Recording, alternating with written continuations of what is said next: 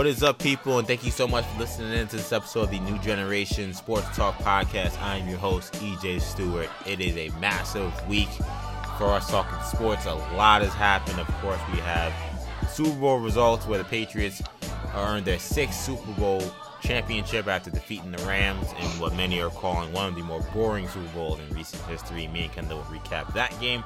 Also, the NBA trade deadline had plenty of uh, fireworks, plenty of storylines regarding what did happen, what didn't happen uh, in this in this uh, trade deadline. Some big moves happened, but of course, the biggest fish, Anthony Davis, did not get moved. We'll talk about those ramifications for this summer. And today we will finish the show with who's flames, who's trash uh, for this week in sports. But joining me before all that is my co-host Kendall Stewart. Kendall, I told you I was going to tell you what happened to me today because man, I needed this podcast. I need this podcast not because I've had to wait, you know, in the eight nine days to talk about Porzingis, you know, seven days to talk about uh, uh, a lot of stuff that happened last week, five, four or five days of Super Bowl. I needed this podcast because I had the craziest, worst travel day I've had in a long time. Kendall, I, I, I, I on my way to work this morning, instead of going downtown, I went uptown. So I ended up going getting on the wrong train got to work late, so that's a great start to the day. On my way home, uh, the not only was my bus delayed, and not only did I get on a old, longer, older bus, or rather a, a, a bus that was uh, uh, after the bus I normally get on, because I couldn't even get on the bus that was delayed that I normally get on. But when I got off the bus, Kendall, I left my bag on inside the bus and had to then go to the next bus stop, drive over there to pick up my bag that I left on there before going back, home to do this podcast. So, Kendall, if I sound a little tired, I sound a little stressed. It's been a stressful travel day. Yeah, yeah, that's what that's what it sounds like. um, it's it's a, it's a stressful time for for Celtics fans. Uh, today was a stressful day for a lot of NBA fans in general. It's been, a stressful, it's been a stressful week for NBA fans. Yeah, yeah, you can make that case. Like the NBA trade deadline, normally it's the day or two before where teams are kind of sweating and, and fan bases are sweating on what's going to happen. As soon as the Porzingis thing went down, I think everyone was kind of on notice as to what could happen to their franchises. Uh, though people should also caution themselves that other franchises aren't the aren't the Knicks, so you other franchise fan bases shouldn't need to feel maybe the kind of PTSD that Knicks fans uh, feel on a regular basis, and we're reminded of last week. But this is this this I think was uh, especially a, a, more volatile trade deadline than I could remember, especially early on. Yeah, yeah. I mean, there were I forgot how many trades. It was like fifteen or something like that, but fourteen. But there were a uh, ton of trades this year. Uh, trying to ton of speculation. Um, we didn't have I don't think any star players on the trade block last trade deadline. Uh, so having someone like Anthony Davis on the block this uh, this year was a uh, was a different feeling, um, and I think that uh, even though nothing happened on the Davis front, uh, a lot of nothing happened from a transaction standpoint. A lot may have materialized because of the the uh, moves he him and his agent Rich Paul made last week that we talked about. Yeah, the Pelican decision not to move him also ended up making waves as well. So yeah, uh, the Davis non-trades is as big a story as anything that happened this week, and considering that all stuff happened around the same time Porzingis happened, it just was a complete avalanche of NBA drama, which is the best best soap opera we have not only in sports, but maybe soap operas, period. And we, we saw that in full flesh this last week. But before we get to all that NBA stuff, let's start with the Super Bowl. Where the Patriots defeated the Rams in uh, what I believe is the lowest scoring Super Bowl, if I remember correctly. Um, 13 yes. to 3. Uh, this is a bizarre game, Kendall. I guess it speaks to what I do want to say about this game. This was the NFL's worst nightmare, this game you had the status quo remain, the Patriots being the dominant force, but not in a spectacular fashion. You had young stars flop on the on the and under the bright lights in Goff and McVay. You And had and Gurley, um, who may have been injured as part of that issue with him. Um, you had a Super Bowl halftime that many people were not happy with. You had terribly low ratings. This was, and it's crazy because Kendall, the week before you asked me what, a week, two weeks before you asked me what Super Bowl would you want to have. I said without question it was Rams Patriots, and I don't know if the NFL could have asked for uh, a worse result based on everything that happened. Which leads me to the question, Kendall. For me, Kendall, or not a question, a statement. For me, Kendall, uh, this is the first time, really, that I am, if I was the NFL and me as an NFL fan, am concerned about where the future lies for the NFL. Because to me, in a year where the Patriots proved to be very mortal, there is something a little worrisome that a team that looked so mortal all year, um, when it came to crunch time, playoff time, none of these other teams were good enough to knock off this Patriots team of all teams. And I've mentioned hyper parity being an issue. I think it's still an issue. I think it reared its ugly head a little bit in these playoffs and in this Super Bowl. But between all that stuff and then you count in the stuff that happened with the Saints and people feeling like the Saints should have been there to begin with, this was a disaster. This could not have gone any worse for the NFL.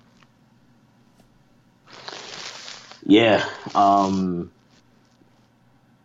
it, it's it certainly was not a uh, a a great game in terms of uh, the direction of the NFL, what the way in which they would they would have liked this game to have gone.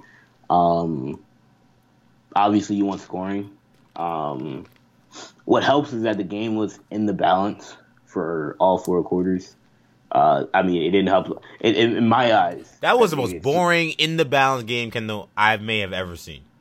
I mean, we say we say that, but like, it didn't matter. I'm watching this game to the point where you saw me. I, we were in the house together. I'm cooking. I'm doing other stuff. It was like it didn't matter at a certain point. It was like Right. none of these teams are playing well. There's something to Kendall bad. There's something to compet- highly competitive action and the feeling that neither team is executing correctly. Like if there, if it felt like the the the, the Patriots and the Rams for four quarters of that game were executing as best as they could, and there were great plays being made on both sides to negate that execution, I think it would have looked different. That looked like two sloppy teams that didn't, that weren't that well prepared for the game, but the team that had more experience and a little more were a little more better prepared were a Were able to little, make big were, a plays, little, were a little better, and they made a little bit more plays. But I just, I, I, I'm not a guy, and you know, Trey Wingo went on what to me was a fake ESPN rant. He had a fake Yeah. rant. Of, I mean, it was it was scripted, and it's Right. bad because he like look. Tr- let me call out. Let me say from the record, Trey Wingo is a legend, as far as I'm concerned, and he's one of the best people we have in this industry. But one, it looks really bad when you're doing a radio show and you're on television, so we can see you smiling in between your screaming, incoherent rant. So that so in terms of lacking in authenticity is very obvious in that standpoint. It's also I don't know how you felt about that, Kendall, but when you have a guy who, again, I want to say again, Trey, in my opinion, is a legend in this industry. But when you have a guy who, without question, has financially benefited from the popularity of the NFL, going on a fake rant about fans being upset that the game was boring, telling them to just stop saying the game was boring. I'm gonna feel a way about that. Do I need to do I need to connect any more dots? Are you feeling what I'm feeling when it comes to this? Right. So you're saying that uh, you feel like Wingo um, is trying to is trying to push the narrative that the game wasn't boring because he needs people to be interested because he he makes money off of people more, being interested. more or less. I don't know if it's that. Uh, Not diabolical. Di- yeah, that diabolical gets be way. I don't know if it's that like diabolical, but for a guy who's clearly has benefited from the interest of the game in the NFL for the most part being massive, to go on a fake, and obviously was a fake rant about a game that anyone who likes football could admit was boring is was just it just said a lot to me. And I'm like, to me, for a guy who's a, a broadcasting Hall of Famer, to me, not one of his best moments to say the least. But that I mean, Kendall, I don't know how do I am I in this is this doom and gloom feel? I know I'm a Jet fan, living in a Patriots world, and perhaps I'm sure Patriot fans will feel like that's skewing the narrative. A lot of Patriot fans complain that saying that people feeling this game was boring is them hating on the Patriots. Am I wrong on that? I mean, Kendall, I don't know. I feel I, I came away from that game feeling sick, and I could be spoiled because we've had some great Super Bowls, but to see a game where there was no exceptional play. I think only I can I think only two guys played exceptionally in that game on Sunday. Edelman and Matthew Slater. I can't yeah. I can't point to you any other player on any one of those other teams. Maybe Van maybe Van. Noy. And Gilmore had the great pick and Gilmore was great. Those four or five guys, ironically they were all on the Patriots. I can't point to anyone on the Rams who had a solo unbelievable great effort at any point in that game and the amount of players that played well. Again, I named them on one hand. Like that, it, left a bad taste in my in my mouth, and that's not how I should feel for what's supposed to be the greatest sports spectacle we have in America. I mean, I think what people have to understand is like if you watch football like we do, and there are a lot of people that don't watch football every. I mean, the Super Bowl, as many eyeballs that it gets, majority of the people that watch the Super Bowl aren't sports fans um, or like hardcore football fans. But you can be you you can if you if you are a hardcore a hardcore football fan or somebody that watches football week in and week out throughout the regular season and into the playoffs and through the postseason, you know that there are bad football games that happen. You know, not every game is going to be uh, 28 to 24 you know, nail biter. Not every game is going to be a 35 to 31 shootout. Um, when you get to the playoffs, these teams are all very tight. Um, they're all very uh, good teams. Obviously, you get to Bowl, you're going to have great teams. Um, I I admit I don't think either one of these teams was great. You know, I don't think any one of these teams was like spectacular. Um, these teams would have lost to better teams like in previous years. Uh, they didn't play good games. Uh, I don't know if this is a, a, question about the quality of talent in the in the league right now. I don't know if the quality has dipped. I don't think that's the case. I think these teams just played because I saw these teams play good, play great games all season and and in the postseason they played very solid games. I mean, that Rams team did not look like the same team that beat Minnesota on Thursday night in LA. Because that team put 35 on a very good Vikings defense.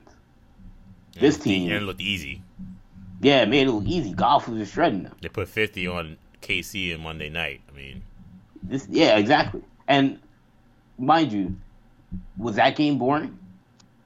No. That was one of the we people were saying that was one of the best regular season games of all time. So I mean, are, am I going to sit here and say like, you know, I mean, people are complaining. I I agree that it was not the best. It was not the the most well played game, but I, I look. I, am not. It's the way that the way the the, the system is. You know, it's one and it's one and done. Um, we see it like the NBA doesn't have this problem because it's a seven game series. If anything, like sweeps or like that was yeah. a boring series. Right. Was, I I don't probably prefer the one bad game to the four blowouts that we see in the finals every year. It seems like with the Warriors, but um, seeing college basketball all the time. You know, remember the UConn, uh, the UConn Butler game? Yeah, that, that, was, was that was terrible. a trash national championship. Yeah. It was close, kind of close, but you know, it was an awfully played game. Um, so it happened. You know, I but college basketball has recovered since then.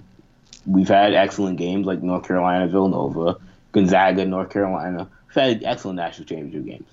Um, but college football has dealt with the same thing. It happens, but I, am not going to panic if I'm the NFL. Uh, I'm not gonna panic, um, because also I realize that there are some there are there are some. I mean, anybody that watched or followed the league this weekend knows that. I mean, the MVP of the league is in the second year. Yeah. You know, it, there are there are a lot of there are a lot of great young players coming into the league. If you watch college football, you know there are a lot of great young players that will be in the league very soon. So I, am not. I guess my concern, Kendall, is just that again, I've talked about the hyper parity being an issue for this league, and um, a year where the Patriots were so mortal the, that this was the best team that had a shot at beating them, and they mustered three points. That that was that's a discouraging sign to me. And hey, look, it could just be they're young, not ready for the moment, and that's and that's fine. But um, the NFL, I don't think they can afford these things anymore. You can't afford uh, them a team like the Rams not showing up in those moments because, as we've seen, uh, the fatigue from those protests probably worked in terms of hurting those ratings. The people boycotting because they don't like the treatment of Kaepernick probably worked with those ratings. And what I've been saying for years, I think the declining quality of football that we've seen for the last four or five years, I would say, I think attributed to those ratings. I think it was, and then seeing that game played the way how it was played, it seemed like the perfect match. It was a perfect storm. Now, because it's a perfect storm, doesn't mean that that's obviously going to be how it's always going to be. Um, I don't want to say that, but it's just it just was very ominous to me that all of those things that have been mustering up for this league as concerns showed up in the Super Bowl. Like that, like you think that a lot of those things should be washed away. Some of those issues we've had with the league that should be washed away when the Super Bowl comes around. The only thing that didn't happen that would have made it worse was that if some guy had a concussion. Some guy would have got knocked out or something like that. It's the only thing in terms of the issues the league has had around this playoffs this league as a whole, how it how it where it stands in society, every other issue it's had reared its ugly head in that game, and that's something that was concerning to me. Real quickly, Kendall, six Super Bowls for Belichick, six Super Bowls for Brady. Are they the goats in their respective positions as quarterback and head coach? Uh, yeah. I mean, we'll have this conversation probably next year as well. You know, the year after that. Sadly. But, um, yeah, yeah, I would say so. I think almost the better question is are they the GOATs outside of their sport at their respective athlete and coach positions? A lot of people are asking that question. I don't know. I, I mean, part of me doesn't really care.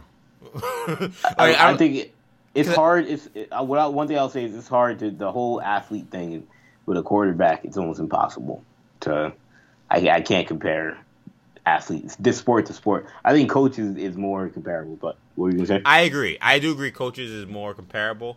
I don't know. I just I, it's just rare that I really ever care about comparing Jordan to Muhammad Ali. Like I, I don't know. Like I just never. It, it's right. just how do you, how do you make that kind of comparison? Like I I, I I I get the argument. I'm not saying that it's not something to be had but I don't know if it's a conversation I particularly am interested in. I would probably say no to, to answer that question. I would, well, at least to Brady. I, I, still think he's he's tied with Jordan. Jordan never lost in the finals. I know you get to the conversations that LeBron fans have with LeBron Jordan. It's like, well, he got to the finals all these times. Like that's what I always say. Like, I don't think like that Jordan losing in the playoff. I, but it's something about being there and never losing. There's something about getting to the mountaintop when the chips are at their most uh, at, at their highest, the pressure is at its at its highest, and not and, and, and coming through every time. There's there's something about that. The pressure in the conference finals and the second round playoffs is, dip, every year. Is, the the kind of the the, pre, the the pressure of being in the conference finals, the semifinals, or the first round is entirely different than being in the final. Just like the pressure of being in the Super Bowl is a lot different than being in the, the, the divisional round, the wild card round, or, or championship Sunday. It's just different. So I think I have to, while I respect Brady getting to that mountaintop, those games just aren't, they don't mean as much. They, are great wins. But it is one and done in the NFL. That's the difference between that and the LeBron conversation. That's fair, but. like LeBron is like, yeah, I mean, you know, you can win. If you got a better team, you're probably going to win those four games. But I mean, the pressure of having to win, you got to win one game. Now, you could also make the case to get there, you only have to win two games. Right. You know, in many cases, for them, you might be two home games, and now it's like you win the Super Bowl, and it's like, eh, as opposed to having to win 16 or four, you know, 12 or whatever you have to do to get to the final. Um, but yeah, I mean, I, I, I never, I, I, I would always say like, just mathematically, if you get if if it's not like Jordan didn't lose in the playoffs, you know what I mean? Yeah. So like that would be that would be my one thing. It's like, I mean, you know, he got to a point. The most impressive thing about Jordan is that when he got to a point where he was getting where he where he was winning championships, he never stopped making it. Besides the one year where they lost to Orlando, so credit to him. Yeah, it's it's it's it's it's, it's hard for me to compare these guys. I do think coaches makes more sense. Um, Belichick is certainly in that class. I think the cheating thing does matter. I'm not sure how much. I, I, to me, when I think of the greatest coach of all time, I still go back to Auerbach and John Wooden. Uh, but that's me. I don't know. I, I sports is harder now. Sports is hard. coaching. Yeah, because times are different. Um, Phil Jackson certainly is also in that class. I think those are probably my top three guys. And I don't mean it just to be all basketball, but I would, I would say those I would have those three guys ahead of Belichick. But Belichick's in that. Does I mean, Geno right come into the conversation? Yeah. Where's who? Does Auriemma come into the conversation? Yeah, yeah. No, that's true. He, I mean, he should definitely be in that conversation. Coaching definitely more interesting because I think there's a lot more similarities to coaching, regardless of what sport there is, than right there is to like baseball managers playing only baseball that I don't really uh, football. consider. yeah, I don't. Yeah, I wouldn't consider them either. It's all, it's hard. I mean, in their own right, you can compare them. I just don't know if I, if I'm going to say that you know Joe Torre is a better coach than Bill Belichick. That you know, I feel like he just doesn't do as much. But that's just me. Maybe I'm not being fair to baseball managers. Lightning question, just one word: Which team is most likely to knock off the Patriots to win Super Bowl next year, in your opinion? Mm. Would that be an AFC team in the conference final or in the playoffs, or an NFC team in the Super Bowl? We're talking just to to knock them off, not to win the Super Bowl next year. Or uh, both. kind of both, I guess. Because I'm like, I mean, in theory, yeah, I see what you're. Uh, I do not tough. It's so early. I, mean, I there's so many moves to be made. I mean, I, I, my early. I mean, I'm assuming that New England is the, the favorites. I, am not going to bet against them. The AFC East is still kind of weak, uh, though that's that's subject to change. Um, I think the Rams could also be, get back. Uh, the Saints will also be tough. I mean, I think honestly we'll see a lot of the same teams we saw this year at the top. You know, I'm hoping Minnesota can get back. I'm hoping, uh, or I'm not hoping, but I expect Green Bay will have something to say as well. Which is not that was not one word, by the way. But I know that was definitely not one word. Uh, I must still say it's KC. I think KC fixes their offensive line, and uh, I, I still, I, I, mean, I think they should have beat them this year. They, they played a terrible first half and then couldn't dig out of that hole. Um, and if Dee Ford doesn't jump off sides there in the Super Bowl, I mean, something just uh, they couldn't catch a break with. But uh, let's let's shift focus now. Shout out to the Patriots. Congratulations on another Super Bowl. What they've done is remarkable. They're one of the most do- this is the most dominant runs. This is the most dominant run I've ever seen. You know, in terms of longevity, to be to have the same nucleus of Kraft, Belichick, Brady for that nucleus to produce six titles over like a 20 year span almost is just uh, incredible. And I said, in a league that is built to be built on hyper parity, I think the fact that those two guys, in particular, Brady Belichick, being so much better at their position than everyone else, has negated the parity on their side to where it doesn't matter who the character characters are. You can have Julian Edelman uh, out there catching 14 uh, passes, winning Super Bowl MVP he wasn't even in the he was hurt last year. He wasn't even in the Super Bowl last year. Uh, but they got there without him. Like it they they're able to just figure it out with whoever they have. It's because of how great those two guys are. And they have a great owner. And this is um this is why this run has been so remarkable.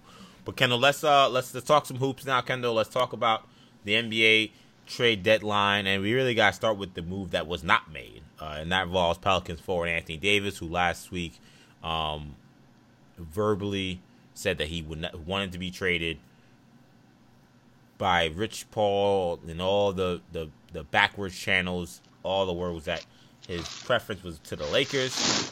Well, the talks between the Lakers and the Pelicans stalled, basically with Dell Demps just not picking up the phone.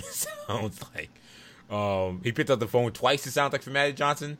Magic gave him a clown offer that didn't include Brandon Ingram the first time, and then he just didn't respond. And second time, he, cl- he included almost everyone. Uh, it, it, had Ball, Ingram, Rondo, Stephenson, and two first round picks. And Dell Demps still really had zero uh, significant conversations regarding that offer. So Davis was not moved.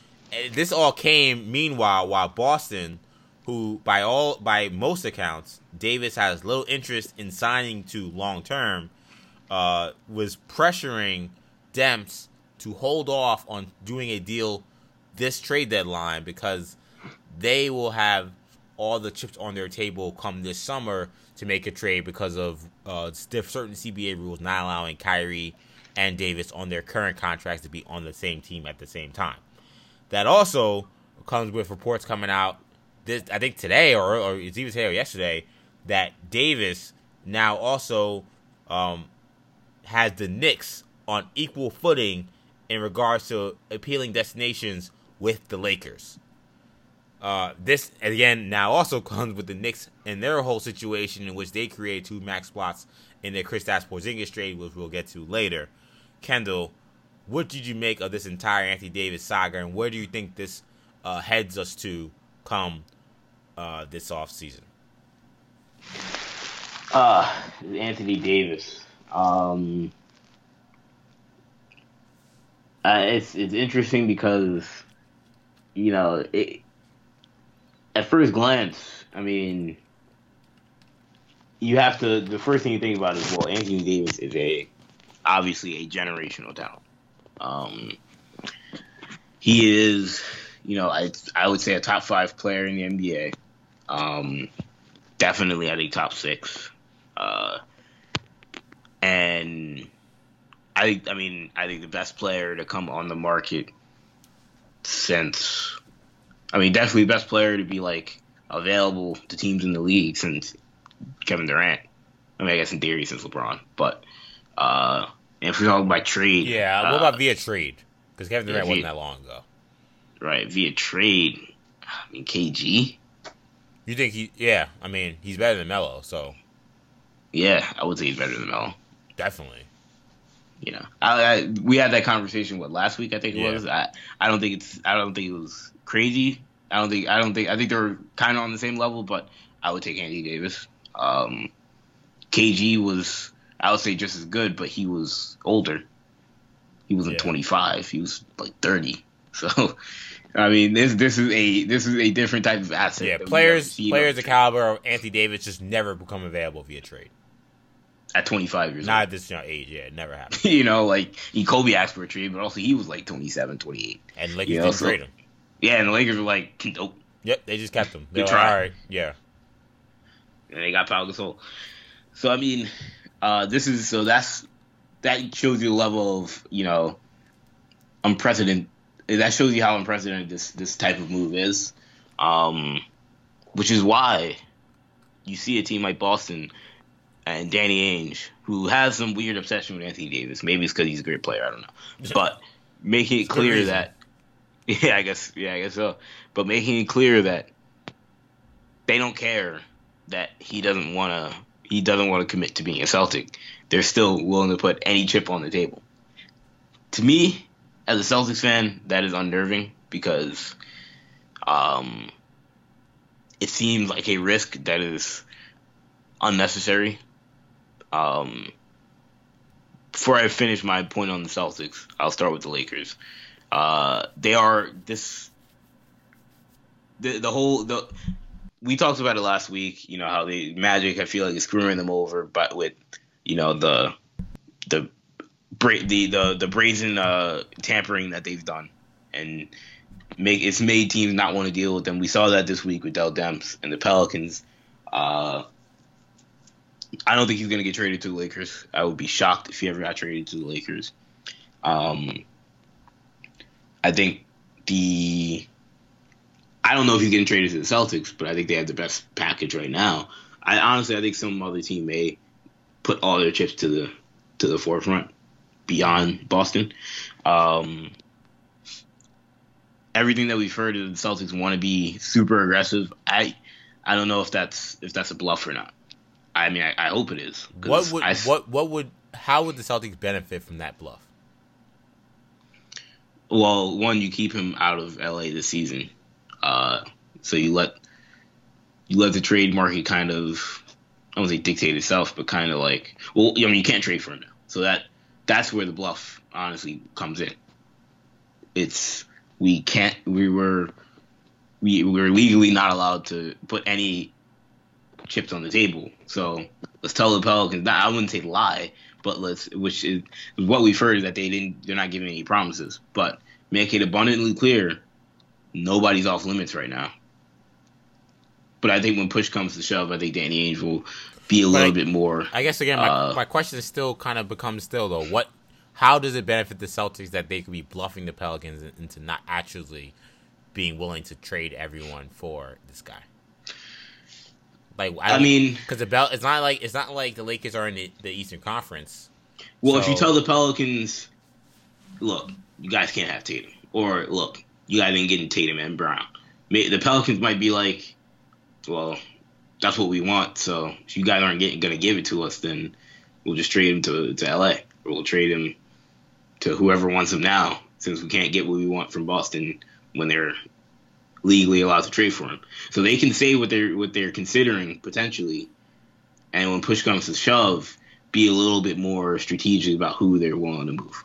Ah, uh, so you're saying that the bluffing could still be in an effort to they're actually just stalling, get, basically. actually get Anthony Davis, but just they, they can't actually do anything till now. So just say everything's available and then actually negotiate when you can. And that's what I'm guessing. That I mean, mm, hey, I could be wrong. It could be Ainge is just like trust me, you guys can have whatever you want. Just get to just get to July first. But my get, but uh, there is a part of me that feels like they could just be stalling, just yeah. to buy time until they can trade for him, and then they'll have a real negotiation.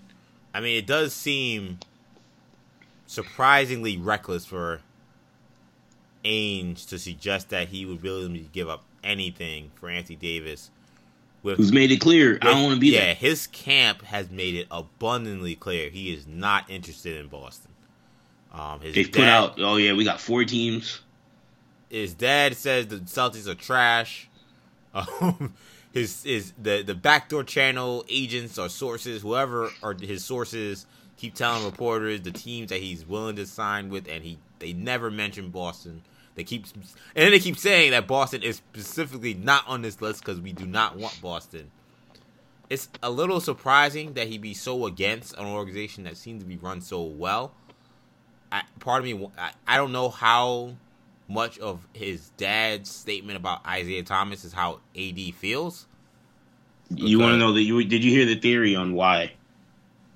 Um, I don't know if you have a theory on, on, on, why on why that is or why why he doesn't want to beat go to Boston. I have no idea. Think about. I do, I do, I do a pod, I do a podcast where I'm supposed to have ideas, but this is something that actually has I've been trying to wrestle with. this is something I got from, I believe Amin Elhassan on ESPN okay. brought this up, but it's something that I had not considered. It's something we talked about about a month ago. Mm-hmm. But uh, remember when Danny Ainge made some uh, interesting comments about LeBron James. Mm. Comparing him to uh, the president of the United States. Mm. And obviously, LeBron James' agent, Rich Paul. Uh, Anthony Davis' agent, Rich Paul.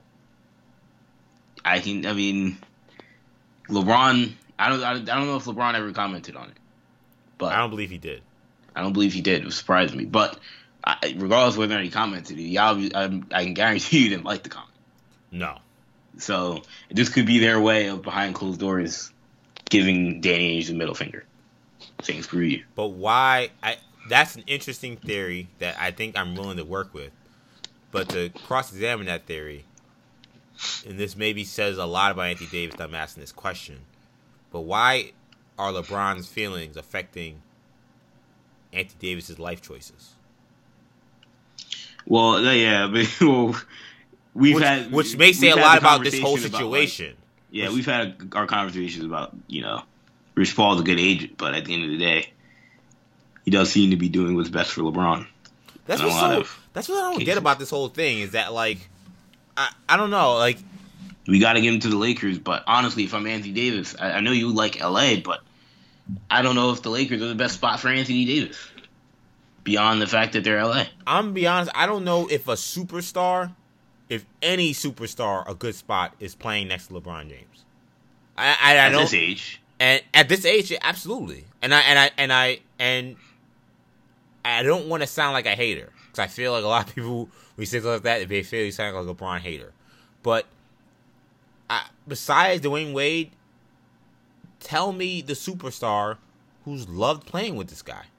And we've now seen a lot of superstars play with this guy now. It's not like, oh, he's played with nobody for his entire career. Like, we've seen guys who were stars or superstars play with LeBron. And besides Wade, I can't tell you the guy that I say, oh, he loved playing with LeBron. His game expanded exponentially. Um, I've seen guys who like LeBron personally. Kevin Love likes LeBron personally. I don't think he was he, I don't think he cried at all that LeBron was leaving Cleveland. Chris Bosh has talked about the struggles of playing with LeBron James. Kyrie Irving wanted to get the hell out of there. Like, I, I that's something like I don't, and it's not, it's not all LeBron's fault. It really isn't. But there's something about just as Kevin Durant said, and he got upset that we talked to him about it. I guess we'll talk with him at some point. There's something about the atmosphere that gets created that if you're a guy at the caliber Anthony Davis, I don't know if it makes sense to team up with someone who's such a mega, just mega icon. I think he's beyond superstar at this point. A, a, cultural icon like LeBron James. I just don't know if that is beneficial to him, especially at his point in his career, Anthony Davis, and LeBron's point at his career. Anthony Davis shouldn't be running second to anybody.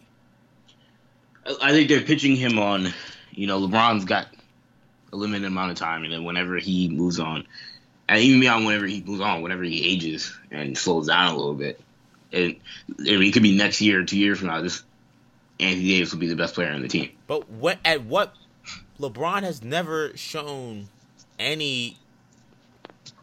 He's shown no deference. Besides the first year in Miami, I've never seen anything about LeBron where he's going to defer his game to someone else. I see, but I, I I would say that's not fair only because He's I so mean, great. He's, well, well, yeah, he was so great. Right. You know, I mean, he's great now, but I can't tell you he's going to be great two years from now. I just feel Which like is for right. me is part of the negative. I'm like, I mean, you want to team up with some guy that two years from now is going to be, you know, half the player you was. I don't know. I don't think it'll be half the player he was, but won't be as dynamic. And I mean, unless the theory is we're going to get a second superstar, and now it's like you just want to create a super team. I mean, fine, but LeBron hasn't shown any. They, who who's that second guy? I just feel like Bosh and Love were, without question, still Hall of Famers, but much worse players playing with LeBron James. Yes, Kyrie, both guys. I mean, Love was a. You could argue. I mean, if not consensus, he was certainly a debatable top ten player in the league before he got to Cleveland. You could argue Bosh there were arguments made made that Bosh was top five. Right. You could. There were arguments by the time he was. It was all said and done whether he was top twenty five. I mean, yeah, a guy doesn't just lose his game in a year or two years.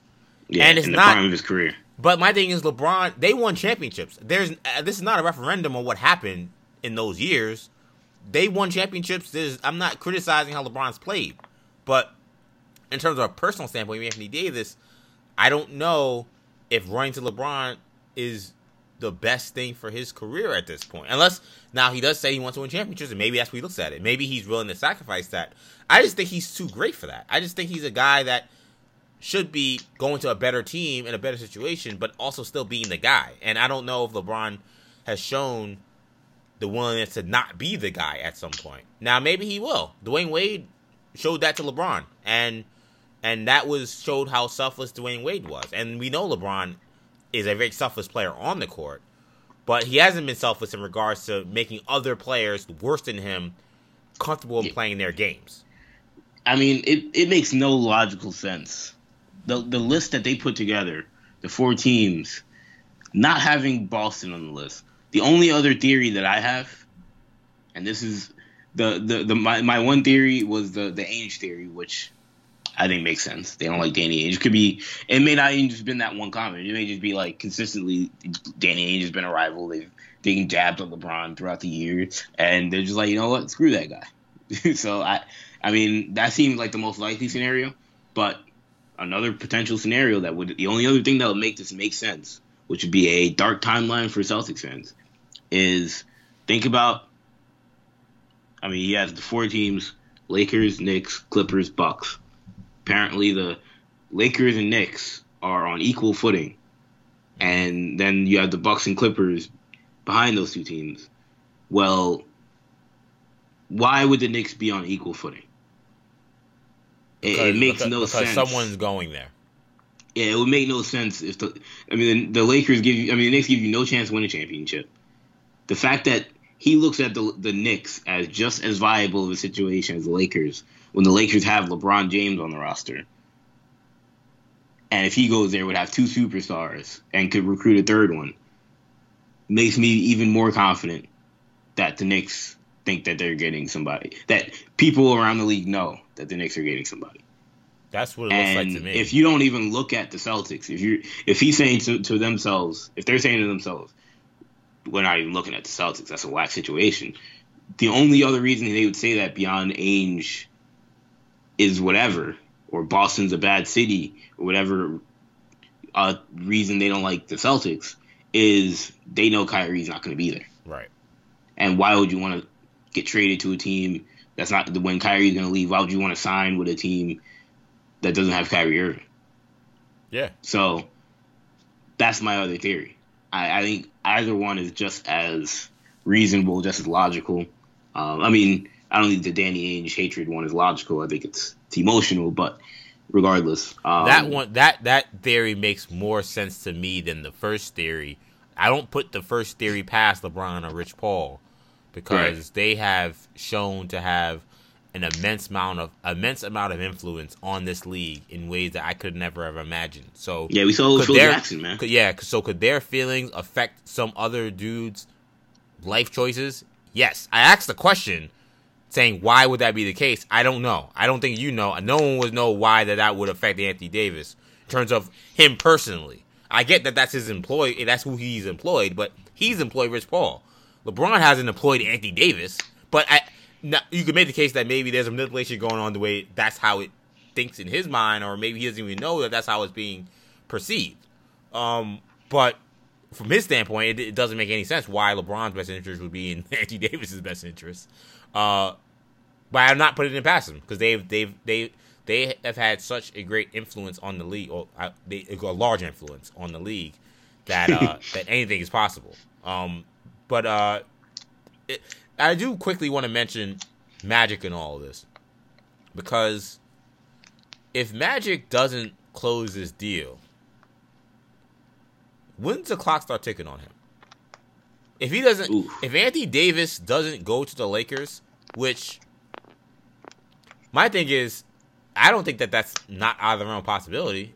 If he goes, He got if he, four teams on the list. if he finds a way to the Knicks, he ain't never going to the Lakers. I'll say that right now. Because if he finds a way to the Knicks, that means someone else on the Knicks is there and signed long term. So he's not going to pass up the extra money in New York, I think, to go to the Lakers to play with LeBron. I don't think. But who knows? This is very unpredictable. If he gets to the Knicks, he ain't never going to the Lakers. So if you're Magic Johnson, what what do you do with that open cap space? Do you just punt it to try to get Giannis in there? Can you recruit Giannis to get there?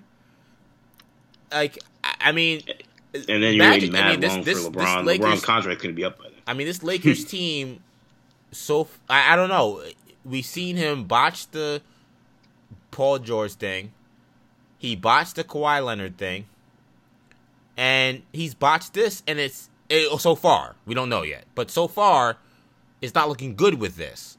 There's now more competition, whereas as of before today, there was no competition for Anthony Davis. Now, and when this summer comes around, there will be at least two teams with them, the, them and the Celtics. There could be three if the Knicks get the number one pick. So, if Magic doesn't end up with this, that will be three superstars that expressed interest in wanting to be on the Lakers. Magic and the Lakers very obviously tampering to figure out how to get them places, and those GMs just deciding, nope, we ain't doing it. We're not we're not messing with that organization and how they're operating. We will send you somewhere else, even if that means we take less than what we should be getting. That that's a that I mean, at a certain point, imagine you're supposed to close the deal. I know he got the ultimate deal with LeBron James, but I I, I, I look at the way this team is constructed right now. I look at the deal they made in this trade deadline, getting rid of their most productive big man to potentially open a spot for Carmelo Anthony. I'm just saying, when when when did we start looking at Magic? Because everyone in this LeBron cycle is being looked at, at on this microwave timeline. You know, Luke Walton is game to game. A lot of these players, in terms of who's gonna get traded, it's game to game, it's week to week. I, I'm wondering, is Magic Johnson on that same timeline? Uh, it's tough because like I mean the whole free agent game is it's it's it's it's a dangerous game to play. It becomes like college sports when you when you rely on recruiting. Uh, I mean, part of it is like it's on you. You know, if the Lakers want to make Magic wants to make his his his money off and Pelinka, they they want to make their money off of our ability to recruit free agents, like we're John Calipari, and you can't recruit free agents, then you're not doing a good job. So from that perspective, now I don't get mad at, for example, Dennis Lindsey, the GM of Utah. I don't get mad at him for not being able to recruit free agents because that's not he didn't get the job saying I'm gonna get you, I'm gonna make a super team. I'm gonna get you all the best free agents. We're getting the best free agents to come to Utah. That would be unrealistic. But um, just like I wouldn't be mad at a, a, college basketball coach at a small school for not recruiting five stars to go to their school. Yeah. But you know, Magic made it clear, and he didn't have to. He could have been like, "Look, this is gonna be a slow process. You know, of course we're gonna recruit free agents, but we're not guaranteeing anything. We want to build through the drafts. We want to build the right way." And I wouldn't, I wouldn't be mad at him for not getting Paul George, not getting Kawhi. But they've made it this thing that they're gonna, they're aiming for the top. They're supposed to get the best players in the league to come to Los Angeles, and every great player that's come on the market have ended up on a different team. But Kendall, what's made this more alarming? You're talking about free agency, and that's an issue. But really, only Paul George has been the only free agent that he's not cashed in on. But my right. issue with him is closing the deal in regards to trades. He was arrogant in his dealings with the Paul George situation, saying, "I'm not giving up Brandon Ingram because we're gonna get Paul George in free agency anyway." And Paul George like didn't even really consider the Lakers by the time free agency came around. The Kawhi Leonard thing, we don't know how that's going to play out still because he has to go to free agency. But he got nobody LeBron thinks James, he's going to Lakers. And Kawhi, by all accounts, doesn't want anything to do with LeBron James. So that was a guy that everyone said, "Oh, well, now nah, he's to be a Laker and y'all to be good." You didn't make any trade to get him because you didn't want to give up Brandon Ingram. You didn't want to give up any assets.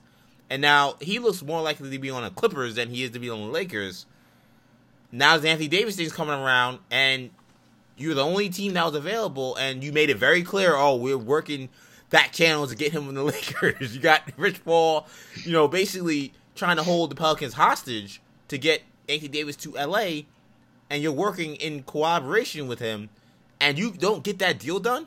That's three strikes, homie. That's three strikes where a a big time star wanted to play for your organization, and through the moves you made, not something that happened with them, not something that happened with their team. How you operated did not allow you to get those guys.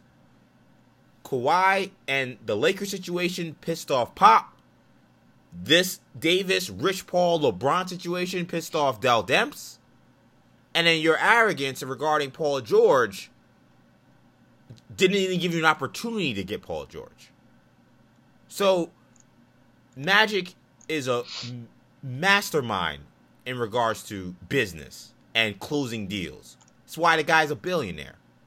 But I, I have some questions when, as you said, Kendall, you pointed it out very clearly. Your pitch to Laker Nation, to the Laker fan base, was I close deals. You close one, a deal that I don't know if it had anything to do with Magic. I, I think Right. as long as Magic, The story is that as long as Magic didn't like come in and just like curse out LeBron randomly in that meeting, I don't see how LeBron doesn't end up with the Lakers. Right, We know what LeBron wants to do outside of basketball. We know what he's aspiring to. We know why the Lakers made sense for him at this point in his career. He made the moves years before, excuse me, years before this situation came about. This free agency. I don't know if if if Jeanie if, jo, if, uh, if Jim Buss was still running the show, he might have still been a Laker. right. And I don't want to take credit away from Magic because that's what it sounds like, and that's not my intention. But the times where he really had to wheel and deal, not just wait for a guy to come in your lap and don't do anything to offend him when he when you meet with him, so he'll just sign on the dotted line. The times where it's really taken some maneuvering, he's been very questionable. And then I think the way he maneuvered this deal, Dell Demps, that first offer that they offered him was true. That offer, the offer was Kuzma, Rondo, and and Stephenson. If that offer is true, then the way he maneuvered this was botched. How can how can we say it otherwise? The only way we can say that we can say it, not that wasn't the case is if this summer he still ends up a Laker, and that can still happen. But to me, this situation puts, in my eyes, Magic Johnson on the clock. As, as things stand right now, and we, this could also be a bluff on the Celtics' part if they feel like we're gonna say we're putting all of our chips on the table, but we're only doing this to wait and see if Davis and his mind changes. That's another possibility.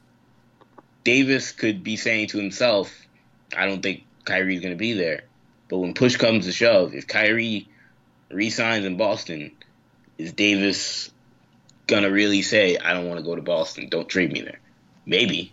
I mean, I, I, I, I, I think yes. I think he'll continue to say that.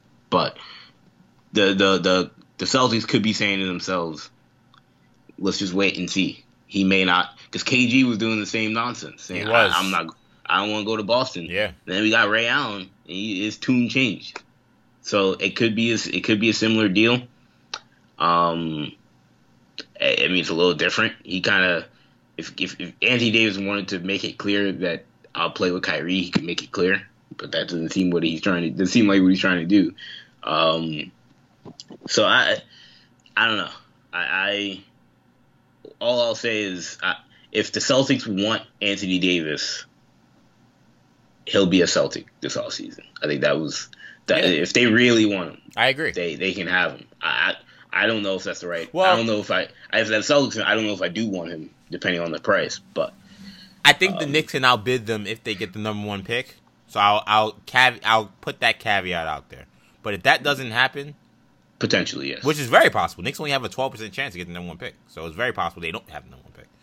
It's very it's likely that they don't have the number one pick. So if that happens, then all bets are off. But if the Knicks don't have that pick, then yeah, if he wants, it's Danny Ainge controls his own destiny in regards to, in my opinion, because if they if they if the Celtics, excuse me, if the Pelicans were not interested in guys the Celtics had, they would have just traded them to the Lakers by now. I don't think this is all spite. It's part spite. It's absolutely part spite. And Strategy I and I believe that and Windhorst is saying that this Pelicans did this partially just cause cra- chaos in Los Angeles, which has worked. They won. Yes. They won. They beat the Celtics just now, but before this, the Lakers looked crazy. it Yeah. was it was chaos, and it worked. If that's what they were trying to do, so that's part of it. I also feel like if the Lakers really had the guys that he wanted, and he didn't value the guys that the Celtics made offer, then he would have. He, they would have just traded him to the Lakers by now. They would have. They would have made him him and Hall. They would have done this selling dance. But by the time he got to three o'clock on Thursday, he would have been dealt. Clearly, he sees stuff in Boston roster he likes, or assets the, the Celtics likes that he that he likes. He wants to explore. well, yeah, I, I would. It's- I would like Jayson Tatum too. It's Danny. It's up to Danny Ainge now. He controls his own destiny as to whether or not Anthony Davis is a Celtic. Now, whether or not he can keep him, that is another story. Which is why I don't think that they, if he's serious about not resigning, they shouldn't give up anything for him. They- It would be. that would be I mean. I, I saw some one Celtics fan put out. They were they were like, if we get to July and Davis is still like, don't trade for me, I ain't coming back, and you, or rather, if you if you, yeah, if you get to July and Davis says I'm not coming back, and you trade all these assets, you trade Smart. I saw one deal. It, the one rumor is like the Celtics. The the, the likely offer will be uh, Tatum, Smart, Horford, three first round picks, I and. Robert Williams for Anthony Davis. Which I mean, I, that's hard to beat that offer from any team. But like, if that if that's the offer, and you do that trade, and Davis bolts in a year, then someone was like Danny Ainge has to get fired. yeah, I, w- I would agree. I mean, that's because now you're you're left with nothing. You had a, a championship team or a championship contending team, and you gave it you gave all that up for a player that said he want he wasn't going to come back, Yeah, if Kyrie Irving and he leaves, ends up leaving. if Kyrie Irving leaves, the Celtics are still a contender in Eastern Conference. Oh, absolutely. So Whether or not that would the be so that would be a, know, so if that if Kyrie is not there next year and they trade for Anthony Davis, even if he is there, yeah, that's and, and he still regardless. leaves. I mean, I, I I think that that would be a again, as I said, a surprisingly reckless move by Ainge. Which is why I think I agree with you that I think that he The only each one to get to the summer and give him a shot. My only he doesn't have a other shot now. He has a shot in the summer in regards to trading for Anthony Davis. my only other theory about Ainge, which I hope I'm wrong on this, but if we think about like another reason why he'd be more motivated to do this move, because again, it doesn't feel Danny Ainge esque. Doesn't feel. I mean, he. I, the only thing I will say before I get to my point about Ainge is, I I feel like I say this about every Ainge trade. It's very it's rare that I look at a, a Celtics trade. This is why I kind of trust Ainge regardless of what we do. I, I generally and the media is always like, look, the Celtics lost another trade. What are they doing? The these bumbling idiots, and then you know two years later we're like, wow, they fleeced these guys. Yeah. So I I will be I, I, I regardless of what moves we make, I'll, I'll contend that it was the right move to make. But um, the one thing that also worries me is Ainge is getting older, and I, I also worry if he's like, look, I don't got time to see Tatum six years from now Mm. develop into a, a superstar. Mm. Y- you know, I, I want to see another ring. Tell it, Kendall. So he may want to. He may be like, "Look, I know it's a risk. If Andy Davis leaves, I can just retire, and I will have had my ring." He's You know, done. Kyrie this, he's been doing this for a long time. We kind of underestimate how long he's been Yeah, the president of the Celtics. He may. You know, we have Mike Zarren, who's already his, you know, GM in waiting, or he's already GM, but he's president in waiting. He may be like, "Look, this is my this is my one last swing. You know, I can wait for Tatum and Brown to develop, and you know, it'd be nice, but I, I'm not gonna be around them win championships." But so that would be my uh my other theory, which again is alarming because I don't know if it's a smart move to make. It could just be the impatient rush move to make. Um, we spent way too much time on Anthony Davis. Uh, the show, we wanted to try to make as short as possible today, though there's a lot to talk about. Kendall, I think the way we want to do this trades, I'm gonna try to give you lightning. I want lightning round. Who won the trade? Uh, gut reaction on the trades that went down for the trade deadline. So let's start with um, let's just start with the first one. Uh, that was not really the trade deadline. It was last week. It's the one that, of course, we have a lot of interest in. Me being the Knick fan on the show. Chris Porzingis, Tim Hardaway, Courtney Lee, they go to Dallas in exchange for the expiring contracts of Wesley Matthews, who was cut already, DeAndre Jordan, um, Dennis Smith, two first round picks, one from 2021 that is unprotected, another from 2023 that is top 10 protected. Kendall, who won this trade? Uh, from a value perspective, I mean, obviously the Mavericks. You know, they got the best player, uh, the best assets in the trade. But the Knicks don't care if they lost this trade. They understand they lost this trade. But their their their goal wasn't to win the trade. Their goal was to create cap space for next season, and if they end up signing people, superstars, then they may not have won the trade, but they the trade will have worked out for them. Um, but you know, Dallas has the only tangible. I mean, I would say Dennis Smith is also a tangible asset, but Dallas also is the only team with the only tangible, real tangible asset of like we got Kristaps Porzingis next to uh, Luka Doncic. So um, I would say Dallas now, but you know the Knicks feel they feel fine about what they did. They understand what they did. They're um, not stupid. The Knicks. What happened with Kristaps Porzingis was a tragic situation, as far as I'm concerned. All parties deserve blame for how his time with the Knicks ended. Uh, the Knicks and their clownish behavior and moves over the course of Kristaps' career with the Knicks led to Chris Kristaps' frustration.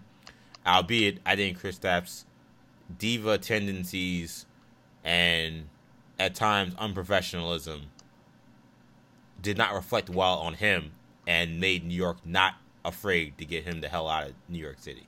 So, uh, it's unfortunate because he's a homegrown talent, and you want to see those. And I think a lot of people had a lot of faith that this kid could be the one to lead the Knicks to the promised land. They were hoping that him, along with some other star this summer, could do it, not some super team that we're talking about from Knicks now. Now that they've created two cat two spots, two max slots for this summer. In terms of who won this trade, I'm actually cheat on this question and say it's incomplete.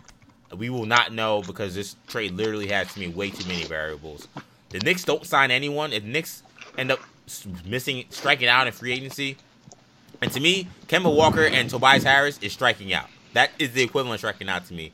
When you trade a all-star talent on your roster and you only get back cap space in a I'd say an average prospect. Is that fair to say about Dennis Smith? At the very best, he's an average prospect. I wouldn't say he's a good prospect. Yeah, he's average. He's an average prospect. He's a guy who has potential. At his position, I mean, if he's a top, if he ends up being a top ten point guard, that would be a massive win. Right, that'd be a massive win at this point, and you would take that. Right now, he looks like it's He'll probably starter at the top fifteen guy. Yeah, starter, top twenty. Eric Bledsoe. Right, that kind of guy. And if that's the best guy you can get for a guy who's an all star player, who's on his rookie deal still, who's going to be a restricted free agent, then you failed. And then there's an F, and the Knicks lose this trade badly. Regardless of Kristaps' health. That's still an F because you didn't get the value you should have got in terms of tangible assets, not just cat space. Um, now, if the Knicks hit big on this, if they get Durant and Kyrie or Durant and AD or some combination of these three or four guys that we're talking about, Kawhi Leonard in that mix, then I don't care what happens with Porzingis. The Knicks won the trade because the Knicks are a better team than it would have been if it was Chris Kristaps and one of those guys. Because none of all those guys just named are better than KP. So uh, that's kind of how I, I see it. For Dallas, I do think it's a risk to, for them to take, but I think it's a good risk. Uh, Doncic is a star. Him and Porzingis have a good relationship, so they're gonna take a swing in swing on that. But the one thing I would caution them is Chris Kristaps seems to me still very bullish about what he's gonna do, sort of sign long term in Dallas, and I think he's proven to be someone you can't trust. So good luck with that, Mark Cuban and Rick Carlisle. I root for the Dallas Mavericks, so apparently they wanted uh, apparently they wanted to end up in uh, L.A. Of course, or uh, Brooklyn. Of course they did.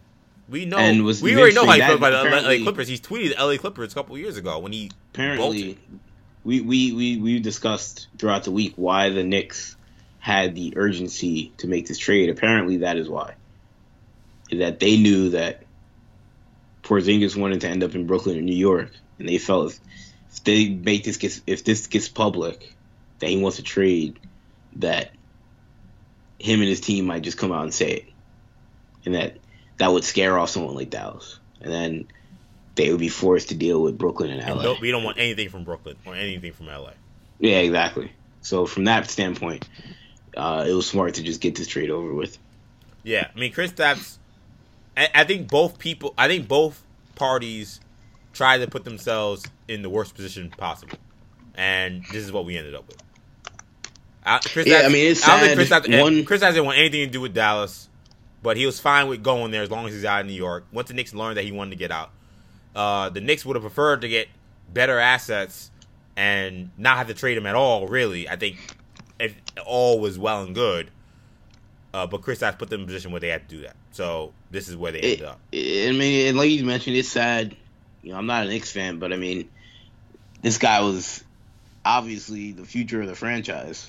And you're a New Yorker, Kendall. Even though you're not a Knicks fan, you know what he means to New you know. York Yeah, I know how many Knicks fans. I mean, love this guy. Yeah.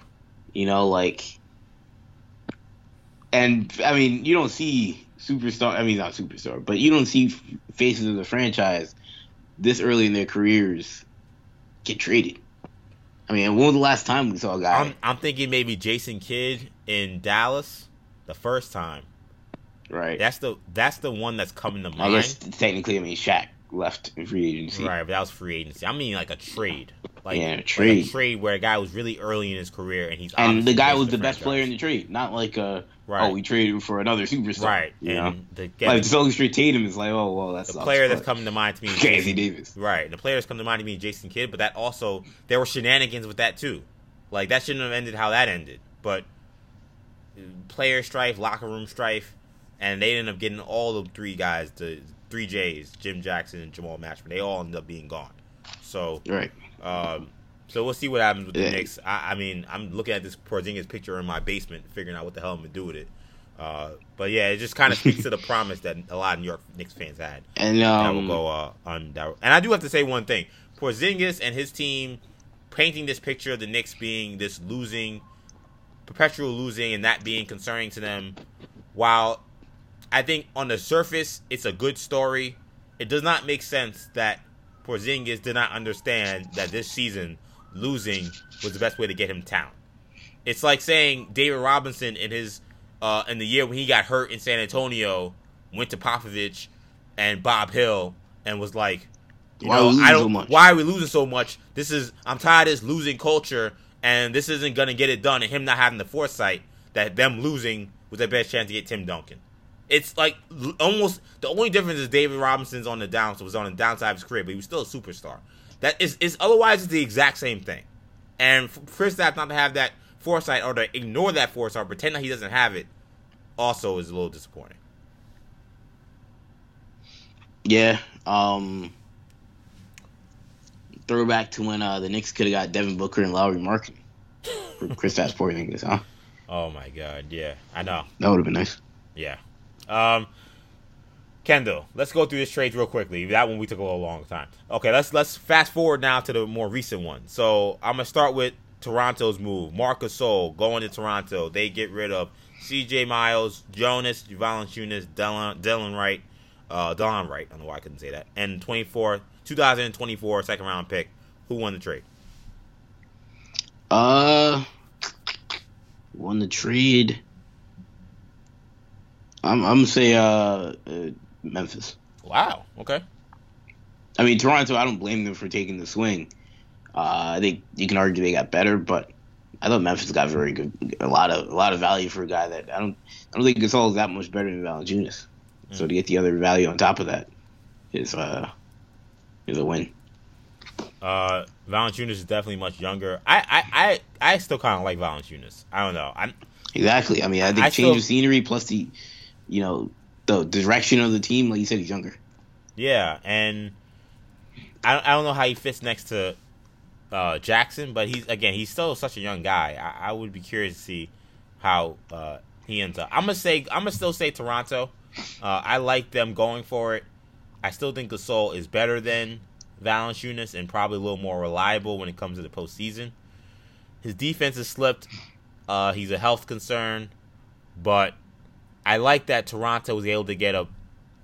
If he's not a star, he's right below a star, and they didn't really sacrifice any depth. You know, right? They really could never find time for him in the rotation. I think Miles is a guy that's replaceable, and at the best, I, I think Gasol is an upgrade over Valanciunas, but at best, it's a wash, and even that I think is, you know, questionable. Uh, Gasol only has one more year after this year. So I think it's a good gamble. I'm gonna say Toronto wins that trade. Uh, what about uh, what about the move that Milwaukee made? Stay in the Eastern Conference. Nikola Mirotic goes to the uh, Bucks and the Pelicans. The Pelicans end up getting Steve uh, Stanley Johnson, uh, two second round, three second round picks, or four actually second round picks, and Detroit gets Thon Maker. Who won this trade? Uh, I mean the Bucks uh, getting Nico Mirotic is a uh, is I thought I thought that was a great move. I do too. You get a, a, shooter like Mirotic to play around Giannis and those guys. Uh, now you have him and Lopez. It just makes them even more dangerous. Um, they needed, I think, a little bit more scoring punch uh, off the bench. He obviously is going to give them that. Um, but I also think the Pelicans got sneaky, decent value for Mirotic. Mm. Um, only because I mean, now the whole Anthony Davis is going to play this play this year thing, which is stu- stupid. But regardless, the whole Anthony Davis trying to play this year thing kind of nixes the whole, you know, it's time to tank. But, um, I mean, getting this, this the Pelicans could end up being a sneaky like Celtics 2.0 if they play this thing right. They could they could have like 20 picks in the next five years. I mean, they got four second round picks for Mirotic. Yeah, I mean, that's, that's a lot of second round picks. You know, like and four second round picks likely will equate to more, uh, more if not the same, then more value than uh, a first round pick. Yeah, one first, or it could turn some of those picks could turn into a first round pick. Yeah, exactly. So you have those sec, you have those second round picks. If they want to trade Jrue Holiday, they can enter him now. But in the offseason, they could, I could, they could certainly get a first round pick for Jrue Holiday, if not multiple. And obviously, they're going to trade Anthony Davis, which will they'll almost certainly get multiple first round picks. And I mean, I don't know if there's other players they're they're trying to trade on their team. Now, I'm not saying they should trade the whole roster for draft picks, but if they want to do the rebuild right, like the Celtics, uh, they could. That's a good start. Get a lot of draft picks. Mm. Of course, you have to draft right, which is a whole nother thing that they have not done well. Uh, I'm gonna say the Bucks won this trade. I think they needed. I think I think Mirotic fits perfectly with Bud. Um, another guy spreads the floor, fearless shooter, versatile. I love the way he played last year. He, I mean, he's a really good player, and I don't think the Pelicans. I don't. I don't think the Bucks had to give up too much. I kind of get the Thon Maker getting rid of him, um, and just kind of including him. It was first. First, it was just a deal with the Pistons. But kind of making this a three team deal, I think, kind of ended up making a lot of sense. Uh, Maker didn't want to be there.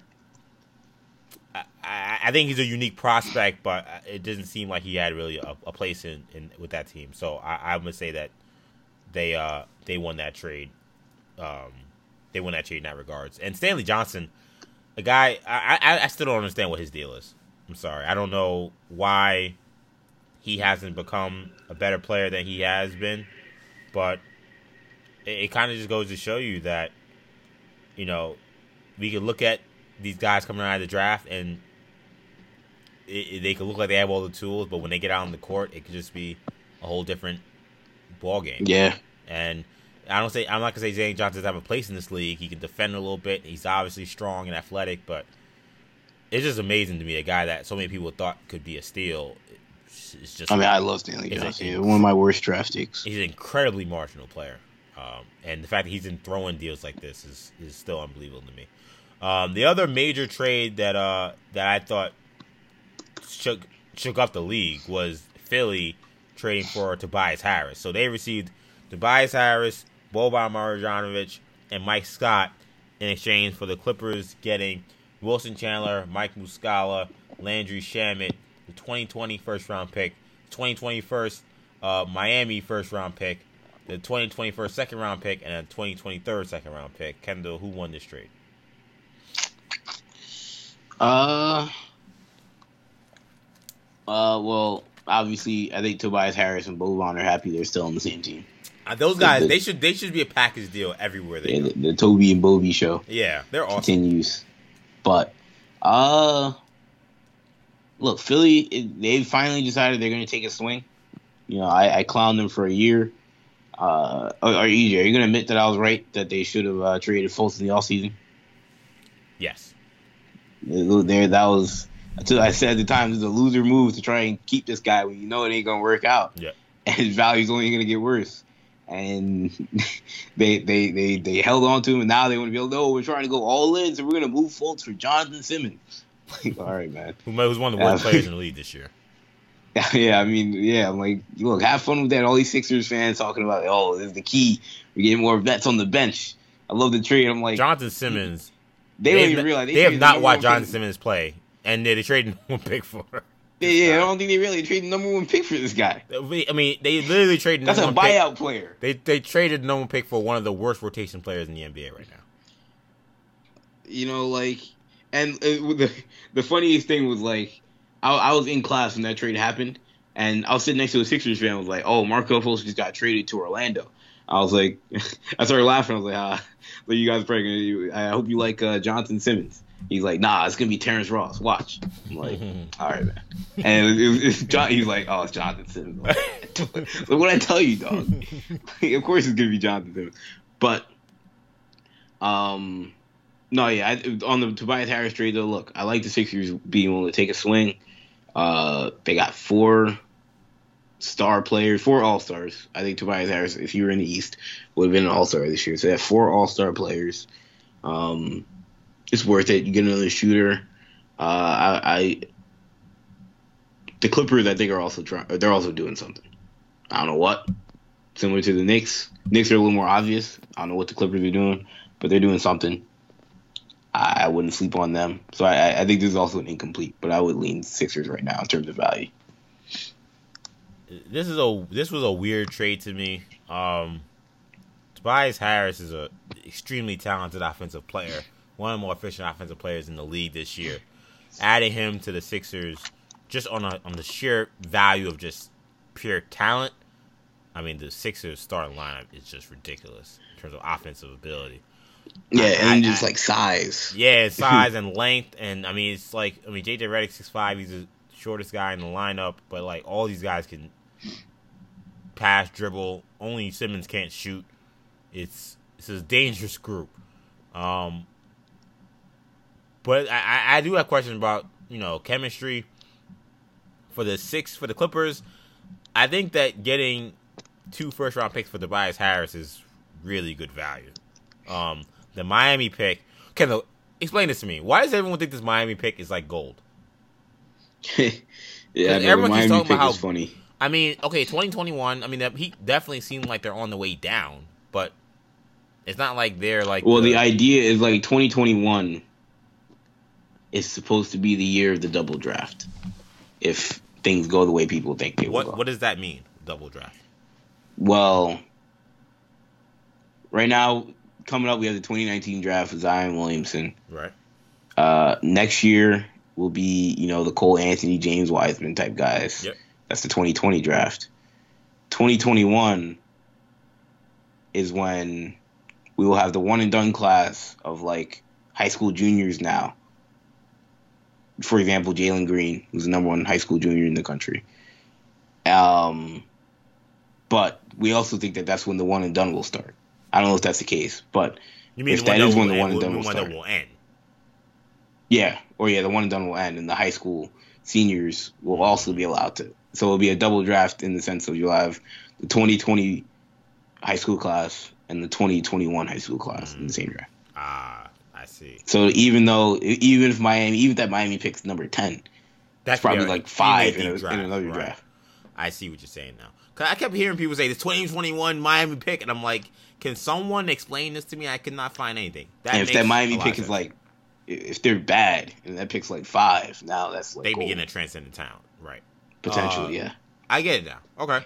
Um, That's why that Memphis, that Memphis Celtics pick, if they keep losing, man, they're gonna if, Yeah. if that pick becomes uh, if we if we get that pick in 2021, it's bad for uh bad for the league. But I'm gonna say the Sixers won this trade only because I think that they're not in the they're not in the business of stocking first round picks at this point. they don't care. Yeah, So they got the best player, but I think the Clippers, the they have something cooking there that if you're a Knick fan, you have to be a little worried about because they seem to be the only other player in the big time free agent game besides the teams that are trying to retain guys or add guys to the guys they already have.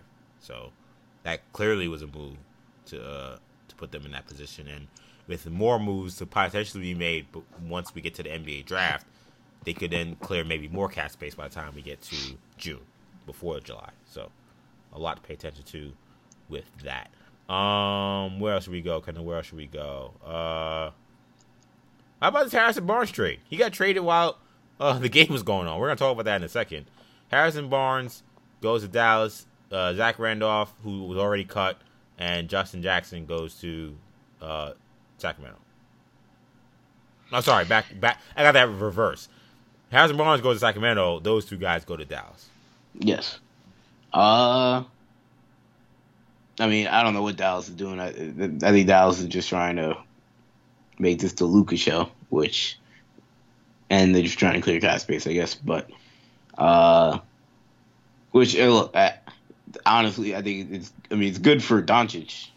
You know, kind of. He'll just have more free reign, which is the one thing they needed, um, or he needed rather. I honestly I think it's the thing that held him back in Europe is like you know he had less less room to be creative, but um, so now he's gonna have more shots, more more of the ball in his hands, which would be good. But uh, for Sacramento, I mean, you get a guy like Barnes, who, I mean, I would say now, I mean, you could argue he's their second best player. Uh, that, that's, I mean, that's pretty decent value for two guys that you know. I mean, Jackson got a little bit of run, and Randolph hadn't really played all year.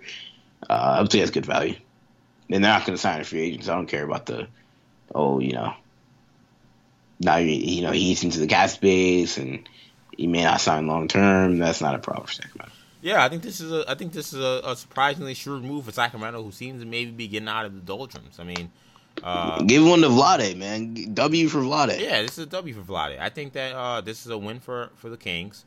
They want to try to compete for this playoff spot, and I don't. I mean, they'd be hard pressed to try to take that last spot from LeBron, but I like that they're going for it. And who knows? Maybe the Jazz fall off in the seventh spot. Maybe they're able to catch them. But this clearly makes the Kings a better team. Uh, it gives them another wing score, more versatility, and I, you know, Zach Randolph. You know, he was just a salary at this point. He had wasn't even with the team this year. Justin Jackson, I don't think you're gonna lose much losing him from the fold. So I, I love the move of the Kings. I'm gonna say this is a win for them. For Dallas, uh, this is a salary dump, but it's a it's a it's a it's a necessary one. Um, Barnes was a guy who's going to make 25 million on a player option next year, and getting out of that, uh, getting out of like half of that, I guess, we, or most of that, we consider Zach Randolph's contract was uh was good for them. So I, I see what they were doing with that. Uh, let's do one more, Kendall. What about uh Otto Porter, Kendall? He was traded uh, the day before to uh, the Bulls, the uh, the the Wizards ended up getting in return Jabari Parker, Bobby Portis, and a 2023 second round pick. Uh, I mean, it's an odd move for the Bulls because they're not in the same position Sacramento is. Where like, I feel like it's a similar move, but they have way less incentive to do this than Sacramento did. Because one, they're I mean, it, as dysfunctional as they are, they are Chicago. So you think you look, they can turn around, they be able to attract somebody. It's not Sacramento it's like we ain't getting any free agent. But beyond that, Sacramento has real aspirations to make the playoffs. The Bulls have no chance of making the playoffs this year. It seemed like a classic Gar Forman or a uh, GarPax rather, a classic GarPax uh, bad move. Um, but I guess their thing is like, look, at some point we were bad. At some point we got to start accumulating talent for when we get good. So I'll give them a, a a slight pass and say, I mean, I don't I don't think anybody won this trade. I think these were two teams in terrible situations, kind of just trading their junk to each other. Um, you know, Washington, man, that John Wall injury, whole other thing. That yeah, like pour one out for John Wall, man. That's yeah, I'm, I'm, that's sad, man. Yeah. I'll be honest. You know, like hopefully he gets back. I mean, Boogie came back. He's been, he hasn't been spectacular, but you know, yeah, his career is not over. But like, yeah, Washington's in a, they're in a tough spot right now. You know, shout out to the nation's capital. Uh, this is a weird trade. Otto Porter is a decent player. You can actually say he's a good player.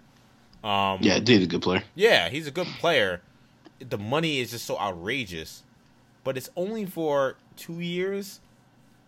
The Bulls don't have any good players basically outside of LaVine and and and Markkanen and and maybe Dunn. After that, they have no one else. They get rid of a guy in Porter who I mean, excuse me, uh, uh, Portis who could not get time because of the time being given to Markkanen and and uh and the first round pick Wendell Carter, which is rightfully so. And Jabari Parker, they never should have signed. So I'm not going to give the Bulls a win here. I, I think that, like you said, they got to start accumulating some players that could play at some level. The Bulls are not in a position to get any free agents. So I think having Porter in the fold two, three, two years from now, maybe they're a team that is trying to add another piece. And now you have Porter's bird rights, and maybe you can sign him to a more reasonable deal next time around uh, Portis and Parker had no future on this Chicago Bulls team. So I don't have a problem getting rid of them. Porter may have a future and he can still play. So I'm fine with that. It's unfortunate what's happening to Jabari Parker at this point in his career.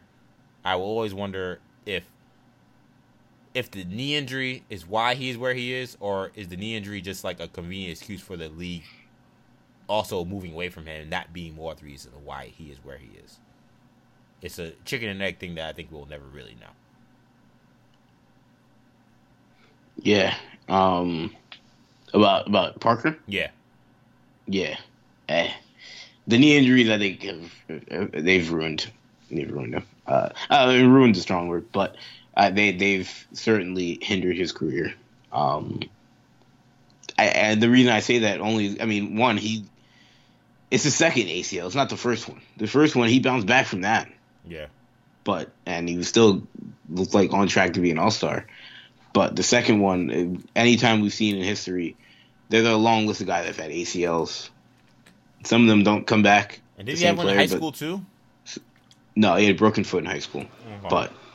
But um, whenever you see a guy get a, a, second ACL, it's a short list. There aren't many guys that have torn the ACL twice, but uh, the one, the guys that have, they're none of them have ever done anything after it.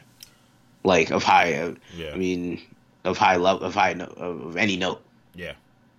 Um, I don't know Baron Davis did it, but I mean, he tore the ACL the second time, the end of his career. career. Yeah. Yeah, but it's a short list. Danny Manning, I think, did it, and you know he wasn't the same player after the second one.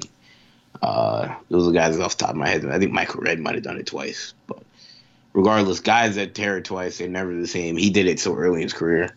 You know, the fact that he's even a, you know, I mean, I can't really say the contributing players can't play on the Chicago Bulls, but you know, see, it's a sad, sad, uh, sad thing with Jabari Parker. Yeah, I didn't like seeing. It was sad to see Jabari Parker and Fultz, guys that had such promise, be traded in such over kind of fluke things. Mean, yeah, yeah, and in such meaningless deals. Like it's, I don't know, and and have those situations they've gone through. Um, I hope that Fultz, as young as he is, can get over it in Orlando. Um, Parker seems a little bit more of a taller task at this point in his career, but you never know. Uh, I'm I'm I'm uh, holding out. I was hoping that he ended up with the Lakers. They would talk to the Lakers, talks about trading for him. Uh, you never, I never want to see these guys get traded to situations where they can't, where like they can fade more into obscurity. Yeah, yeah, because playing in Washington is about as obscure as it gets at this point in the league, at this point uh, in their careers. Okay, let's quickly go through flames and trash. My flame this week is Adam Silver. He's flames because uh, the NBA draft, All Star draft, happened uh, on Thursday night, and it was everything I think you would have wanted it to be. I know LeBron deserves some flame for this too because he was the kind of one last year saying that, "Yo, we did this last year; it was great. We should do this uh, televised next year." and uh, Silver putting this together, doing it in conjunction with TNT's inside the NBA team. So many great moments. LeBron stacking his team with all free agents. Uh, him drafting AD and seeing Giannis say that this is a tampering charge. I mean, there were just plenty of awesome moments that uh, really, to me, kind of culminates what's been a golden idea that was stolen. To be fair, the the you know NHL and the Pro Bowl have been doing this before, but it this made so much more sense for the NBA. Why they never did it for all these years didn't make much sense. Uh, to see it kind of work out so well, and there's so much attention to be drawn to this NBA All Star Draft, and to have it on the same day as the trade deadline, it all came out perfectly. The production was great. Shout out to TNT. Um, so Adam Silver is Flames this week. Who's Flames for you, Kendall? Uh, Flames this week is women's college basketball. Ooh, be careful. Don't get fired. yes, I will not get fired because um, we saw uh, in women's college basketball. Well, one, let's talk about UConn. Um, UConn women's college basketball. UConn women's this year, EJ has, uh, I believe, two losses on the season, which uh, obviously is not something that we. Uh, it's atypical. Yeah, where's the breaking news? Where's the breaking news banner? Sound I know, the, right? Sound the alarms. They lost earlier in the year to Baylor. Uh, I believe they were ranked number one at the time, and then just this week, uh, or last week rather, they lost at uh, Louisville. Um, that uh, was also a uh, loss of note.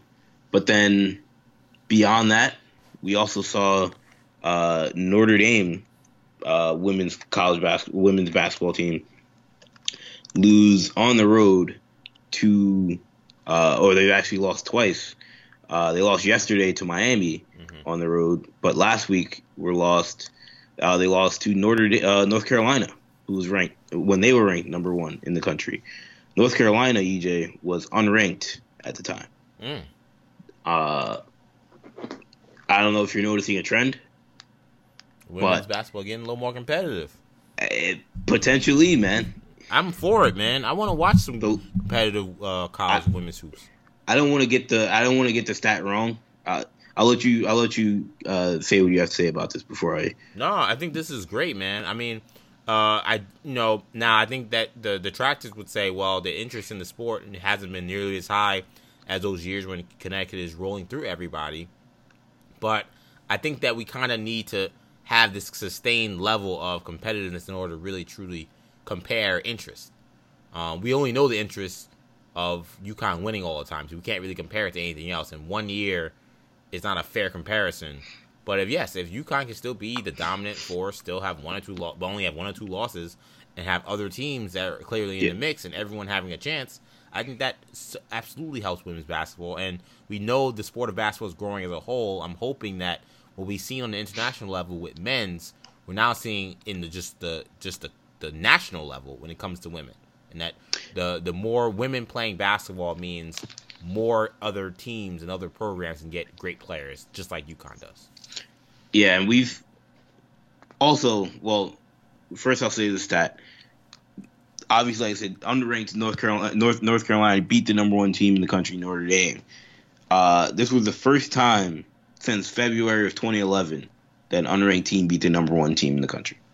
And in that same time span, that has happened 23 times in college, men's college basketball. Wow. Eight years. Yeah. I mean, I we've seen the number one team in the country lose. It's not like super. It's not, not super not like. yeah, but it's not like super. It's not a big deal. You know, it's yeah. it doesn't happen all the time. It's still like, oh wow, you know, underranked team beat the number one team in the country. That's that's pretty wild. But it's not like whoa, stop the presses. Yeah. But with North North Carolina beat Notre Dame, I mean that's again that's historic in this yeah. decade. You know, this has only happened once. Um. Also, when you look at recruiting, the McDonald American game, I believe, only has two girls that are going to to, to UConn, and the number one player in the country is going to Stanford, who I believe has the number one recruiting class in the country. So, I mean, some trends, you know, some parity starting to develop in women's college basketball. I'm for starting it. to become more even than men's college basketball. I mean, not, not what that's not true, but starting to become more even than college football, which you know is, is certainly an interesting uh interesting conversation to have. Uh, trash for me this week is LeBron James. LeBron James is trash. Why? Uh, he is the king. He is uh, the best basketball player of this generation. But I made him trash because he decided to make a comment regarding uh, Harrison Barnes' trade that, as we mentioned earlier on this show, Kendall, happened during the game. So Harrison Barnes was playing against the Mavericks, playing uh, in a game for the Mavericks, while the Mavericks were negotiating a deal to send him to Sacramento. The fourth quarter ended when that deal was pretty much broken and announced by the announcers and by reporters, and he didn't, of course, play the fourth quarter. But LeBron decided to chime in, saying, and I quote, "So let me guess, this is cool that they had to do this. That was what was best for the franchise, right? Trade this man while he was literally playing in the game and he had zero idea. I'm not knocking who traded him because it's a business. You have to do what you feel what you feel was best, but I just want this narrative to start to get real, real and or change, and not when a player wants to be traded or leave a franchise that he's selfish or slash ungrateful. But when the, they trade you, release, waive, or cut you, etc., is best for them. I'm okay with both, honestly. Truly am just calling a spade a spade. LeBron, you cannot be the guy talking about the cruelties of people getting traded when, for the third time in your NBA career, you were lobbying for half of your roster to be traded. LeBron's the LeBron LeBron's teams are the only teams in NBA history that at the trade deadline have exchanged ten players. Twice. Yeah. Twice. Not once, Kendall. And Twice. was very willing to do it a third time. And he was damn sure ready to do way. it today. He was waiting to get rid of them clowns after they got blown by 40 points, him sitting three rows away from them. He was sitting he was sitting next to Donnie Walsh and Larry Bird in, in, in, in, uh, in Indiana a couple nights ago. And he's the guy talking about the lux the, the cruelties of people getting traded. The same guy who's been trying to get every coach he has fired except for Tyronn Lue. LeBron, I'm sure you mean well. You cannot be the dude talking about the cruelties of trades with how you've been on teams where to acquiesce to you, they've traded half the roster twice and almost did it just again yesterday. not, not, like it was a long time ago. Uh, there's a extremely there's a extreme lack of self awareness there that is kind of surprising to me. So LeBron is trash. Honorable mention, I'm gonna say Kevin Durant's trash too, because Yeah, Durant, man. of his anti-media rant. He has not talked to the media for weeks, and he Durant's finally clown, he man. finally spoke yesterday, and basically was just very upset. I can't even really explain why he's upset. He's basically upset because he feels like uh, he's tired of the media narrative and them and people twisting his words and reporting where they're going to report regardless of what he has to say and not just allowing him to come in, play basketball, and go home. Durant, I get. First of all, we need to stop the whole treating the media as a, a monolith. Now, he did mention Ethan Strauss by name, which I actually didn't mind because at least it began the conversation of yes, please mention the people who you have issues with, not the media as a whole. The problem is he keeps treating the media as a whole. So his beef today was with Ethan Strauss when that didn't mean he had to treat everyone else like trash. Um, Right. So that's my concern, but I do think that there's an issue we have with every, our entire society in regards to how we're treating journalism and and this this ability to treat the media like a monolith say oh journalists need to do this the media needs to do that. No you have issues with select journalists and select media outlets. You should take those, those issues with them. There are plenty of hardworking people um, who are doing the right thing who are not getting under your skin that should not get your collateral damage because you don't like what complex wrote about you or what bleacher report wrote about you or what espn wrote about you that's not fair um, I also don't understand how Kevin Durant doesn't understand that media attention, media coverage, um, at the end of the day helps his bottom line. If there was no interest in his dealings, not just on the court but off the court, media revenue would be uh, uh TV revenue would be down, league revenue would be down, merchandise would be down. All of this was is assisted by and the max me- contract will go down. and the next contract would go down. The same contract you're trying to sign, Kevin Durant. all this stuff at the end of the day affects your bottom line. Now, the day you tell me I'm willing to trade this money for you to leave me alone, now we're having a conversation.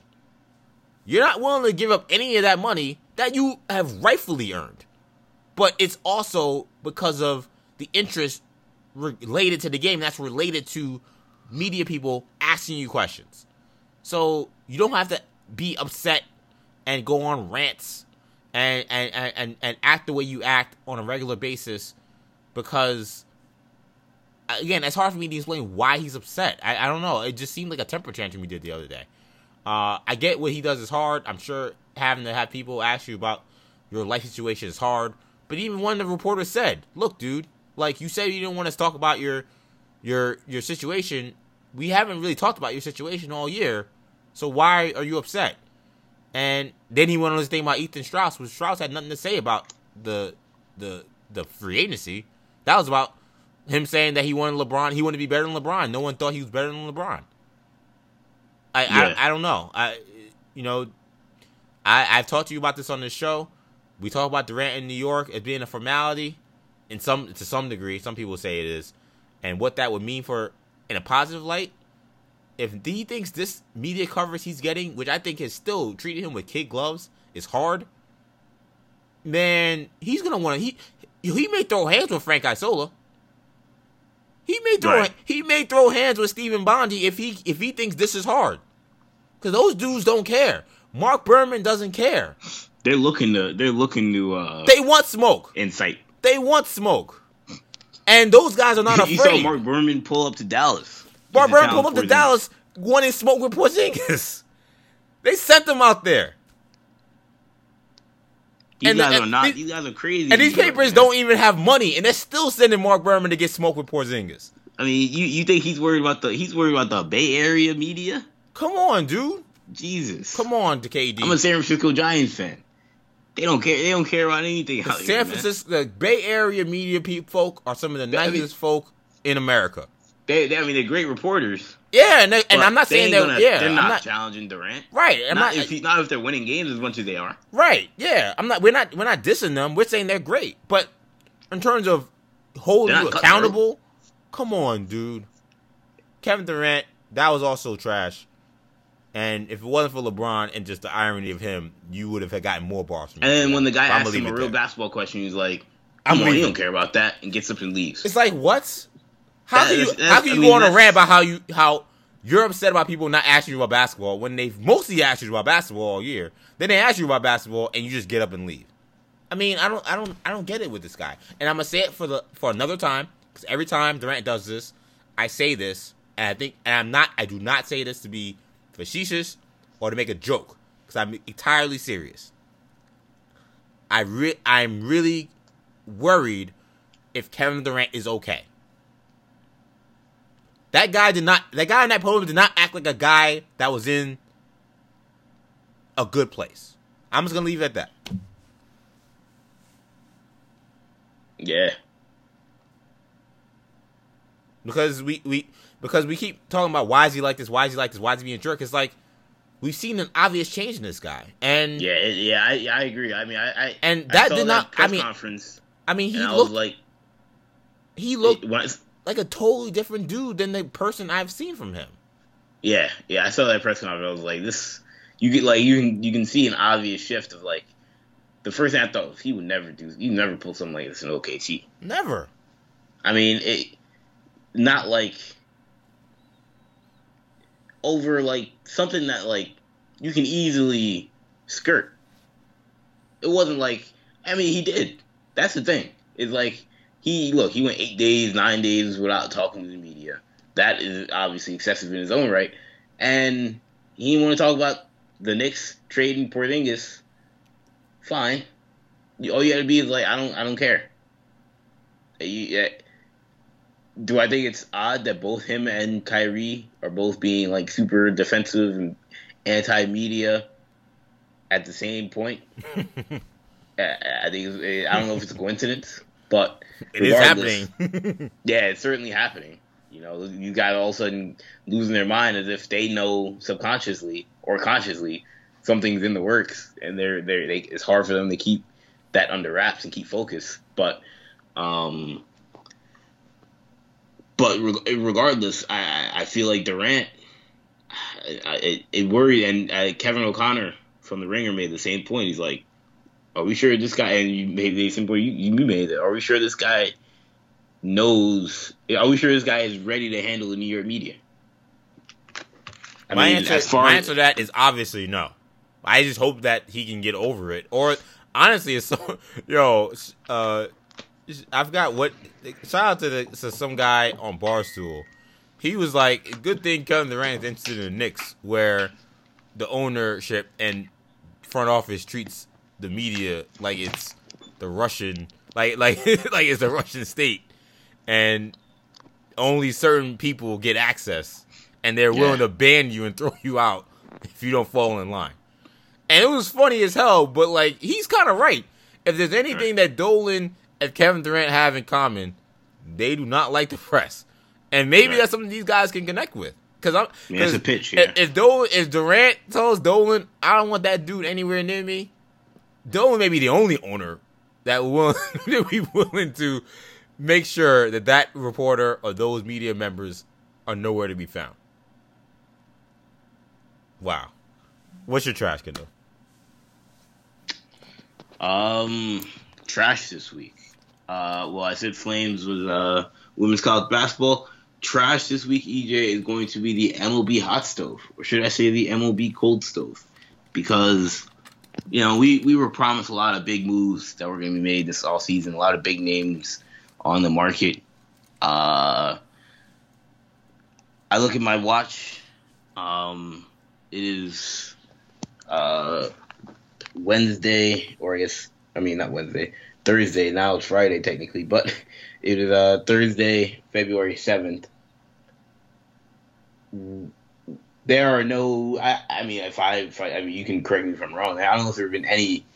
I mean, there have been some some solid moves that have been made. You know, Philly just got uh, JT Realmuto from uh, uh, Miami. It was a nice little move they made, but what what what moves have been made of note um, compared to we were promised Bryce Harper was going to be on the team by now, and Manny Machado, another guy on the market. Yeah, these guys are still on the market, and I mean, it's boring at this point. Well, Kendall, this to me is a problem baseball has in its lack of value for star players. It not only to me is reflected through marketing for the league, I think it's now being reflected in actual team transactions and team operations. Uh, people kind of went crazy when Bill James made that statement about no players inexpensible, no players uh, indispensable, and the league went crazy. But I mean, we have two no question, blue chip superstars superstar, yeah, superstar on the players. market who are young, entering the prime of their career. Nobody wants to give out the money to give these guys. And if you don't value the star players of your league, your league is dead. It's bottom line. And uh, baseball has they're gonna have the a real baseball and the players association are gonna have to have a real I think sit down about what is the future of this league because this isn't the first time this has happened. I feel like in recent history there have been these long, these prolonged free agencies for these guys that should be easy one and easy one and done. Snap of a finger, this guy gets signed somewhere. Everybody should. This doesn't happen in the NBA. It does not happen. Doesn't happen in the NFL. Any sport. From the best player in the league or a top five, top ten player in the league is a free agent. They have twenty teams on their doorstep offering them deals, and they're not a free agent after a week. Yeah. Uh, Bryce Harper shouldn't be a free agent for two months. Last year, JD Martinez was on the free agent market. He also didn't sign until February. The guy just won a World Series, but it took yes. him until February to get a deal done. Like, this is becoming a pattern where these star players who are unquestionably star players, guys worth hundred, if not hundreds of, millions of dollars, and this game of chicken, I do think hurts interest. Because I think that not having uh, baseball be the conversation uh, in in like January where football season is ending and you're getting ready for the playoffs, basketball season is not really in a situation, and and leading this all the way up until spring training where now we're in the heat of basketball season, the heat of college basketball. These moves, whenever these guys sign, it's gonna get lost in the shuffle. It's gonna get lost in the shuffle because the baseball season ended so long ago, and we're still not so close to the season to where we can really start anticipating and getting excited for what's gonna come. I mean, this is bad, and you're right to make this hot stove trash because I talked about it. I, I made it flames in the beginning because I thought there were some nice moves happening, some under the radar moves that I thought was gonna gear up to some major stuff, and we've seen nothing. It's it's been yeah nothing, and not even like it's getting to the point where Bryce Harper, like, obviously, look, the money's the money hasn't dried up. These teams are just colluding against like paying guys ridiculous salaries yeah. they don't get the numbers down. Which I, I think eventually will lead to either the only way to fix that is either you institute a salary cap or a max contract or both. And because this doesn't happen, that's the reason it doesn't happen in the NBA. Um, yeah. Because if we didn't have a, a, a max contract or a salary cap in the NBA, there would be no incentive for someone like the like LeBron or Durant to sign immediately. You know, like they'd be like, "Look, there's no cap. Teams if they teams want to save their money, I'm gonna wait until I get the number I want."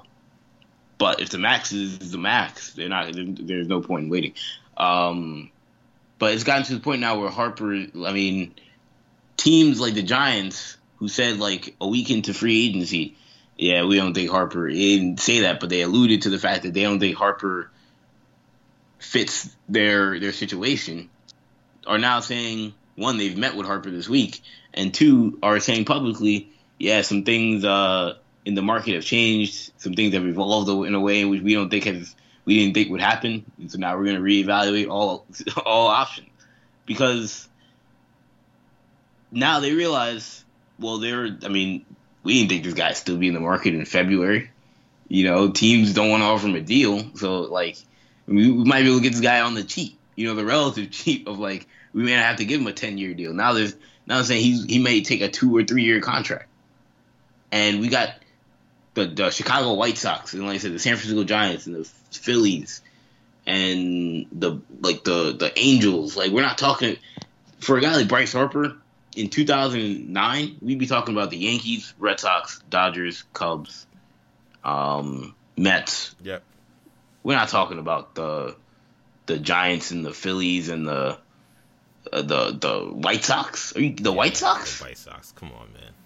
For Bryce Harper, we're talking about there was a, an agent went on the the Michael Kay show and said that if he were a prominent agent, or even go on the Michael Kay show, he told Michael Kay, who said on the Michael Kay show, that if he were Bryce Harper, not Bryce Harper, Manny Machado's agent, he would tell him to sign in Japan because there is a a team in Japan that apparently had a new owner that would be willing to pay him fifty million dollars for one year. so he said I would tell him go sign in Japan for a year that would be catastrophic. Yeah. Not catastrophic, but that would be a huge loss for Major League I, Baseball. I, I I don't know. I would lean towards catastrophic. A star player of that caliber going to play in Japan. If it were Harper, I would say it was catastrophic. Um, and, Machado's uh, maybe a notch, a tier below. But both of these guys are, are American, Kendall. They were they grew up in America, both of them, and American right. stars going to play in Japan. Man, that's that would be that. I think that would be crushing. And in terms of where base where Major League Baseball stands on especially the, on the, on especially the, because when of you compare money. it when you compare it to the NBA and NFL. I mean, imagine if Anthony Davis, when he becomes a free agent, decided, no, I'm gonna play in China. Like we'd be like, yo, what the the NBA is in bad shape, man. Anthony Davis decided just to take money and go to China. Like that would be insane, and that that would be that equivalent. And and and oh man, I'm telling you, I, I think that one of these, I'm a bold prediction, Kendall. One of these guys is gonna sign a one year deal. one of these guys, a boogie, a boogie bomb. They gonna buy a boogie. uh, Harper bomb. I'm telling you, one of these guys is gonna sign a one year deal, and we're gonna be like, it's gonna be a team that no one expects. Right. But the money's gonna be so much. It's gonna be like the Japan thing. Someone's gonna give them just a lot of money for just one year, and they're like, "Yo, we'll just try again next year." But uh, uh, it's it's crazy that these two guys, this caliber, still on the market at this point. Baseball's got to figure out something uh, with these top-notch free agents. But that's a good place to wrap the show, guys. It's supposed to be an abbreviated show. Uh, that did not happen. Uh, but I hope you guys did enjoy the Generation Sports Talk podcast. We'll be back next week with more sports talk. You can find our podcast on SoundCloud, iTunes, Stitcher, and TuneIn. Uh, you can also uh, find our YouTube channel on YouTube, New Generation Media. Follow us on Instagram, New Generation Podcast. Follow us on Twitter at New Generation Pod. Follow me on Twitter at EJ underscore Stewart underscore Stewart and on Instagram at Action EJ. Again, that does it for now. We'll be back next week. For Kendall, I'm EJ. Peace.